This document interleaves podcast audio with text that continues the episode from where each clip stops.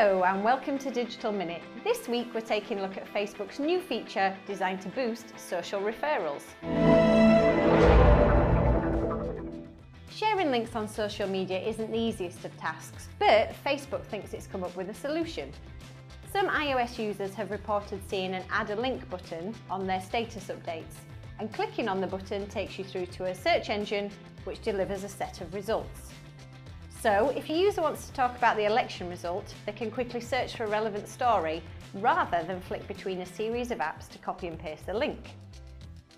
The search engine is based on links that have already been shared on Facebook.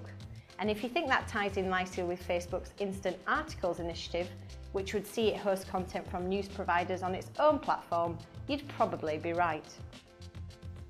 It's early days for the feature, but it's definitely worth keeping an eye on. While the potential benefits are clear, there could be a trade-off for brands and publishers in retaining much less control over their content. We've summarised what this could mean over on our blog. Thanks for watching. I'm Lisa Vishnyovsky, and that was your Digital Minute.